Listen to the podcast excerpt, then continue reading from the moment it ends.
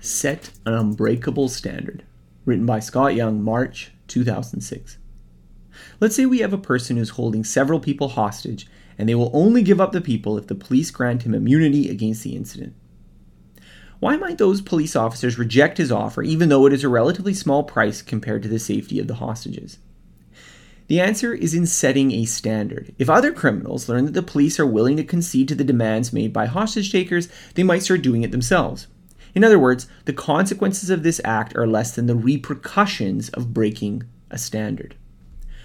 On a smaller scale, this is a dilemma people encounter a lot of times in their own life. While the consequences of taking a particular action are small, if you break a standard, it can create far more damage along the line. This is something that happened to myself at the time that I wrote this article. As some of you might know, I set a 30 day exercise goal for myself at the time. In this moment, however, I woke up late with a splitting headache and congestion. The last time I was sick was over two years ago, so I wasn't used to the feeling. While I was feeling a little bit better, I still, still felt far below what I would consider to be optimal. And the question that comes up in my mind around this incident is whether I should reset my exercise goal or continue despite the illness. Physical exercise might make my condition worse or increase the duration of my temporary illness. So, if I take the day off, I might recover more quickly and be ready to try the challenge again relatively soon. If I continue through the day, I might aggravate my condition and do damage to my health. But the problem is that if I take this day off, it will open the door for future excuses. If I take this day off, I might allow myself to take time off when I've had a lousy day or I'm really busy. In other words, this one action could create significant repercussions along the line. Side note, this article was written in 2006, not during the current pandemic. Obviously, I would not recommend running outside if you're feeling sick in the current conditions. So, at the time, my choice was clear. The short term repercussions of aggravating a minor illness are far less than opening the door to future excuses. So, this, I believe, is one of the fundamental reasons most people fail to achieve their goals or change their habits. As soon as a minor difficulty arises, the person rationalizes in the short term but forgets the damage that an excuse can cause to all future goals. Every goal is going to have unexpected obstacles and difficulties.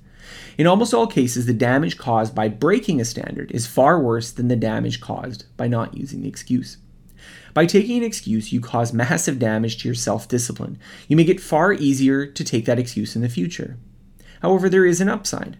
By avoiding the excuse and pushing through those conditions, you greatly increase your self discipline. I mean, I could have quit on my exercise program just because I was busy, but now I push through even when I was sick. So I'm much less likely to make that excuse in the future. Goals only have power if you allow them to. By setting a nearly unbreakable standard with your goals, you significantly increase the power they have to change your life. But if you are wishy washy in their application, quitting whenever an obstacle comes up, they will be useless. So, most people, when they decide to quit their goal, ask this question Is my excuse reasonable? And basically, they're asking whether or not they are justified in quitting. It doesn't matter whether you are justified in quitting. The question you really need to ask yourself is what consequences would quitting have to my discipline and the standards I set? How would quitting damage all the future goals that I set? It is easy to justify just about any failed goal, but it is very rare that the justification makes up for the incredible damage it does to your self discipline and future goals. The damage by a failed goal doesn't just repair itself with succeeding a difficult goal. It might take dozens of succeeded goals before you repair the damage. The damage will leave scars in your identity as well. One excuse can make you start to see yourself as someone who makes excuses. One excuse can make you believe that you are a person who will only succeed when things are easy. Okay, my point isn't to make you feel guilty if you've made excuses in the past and quit before.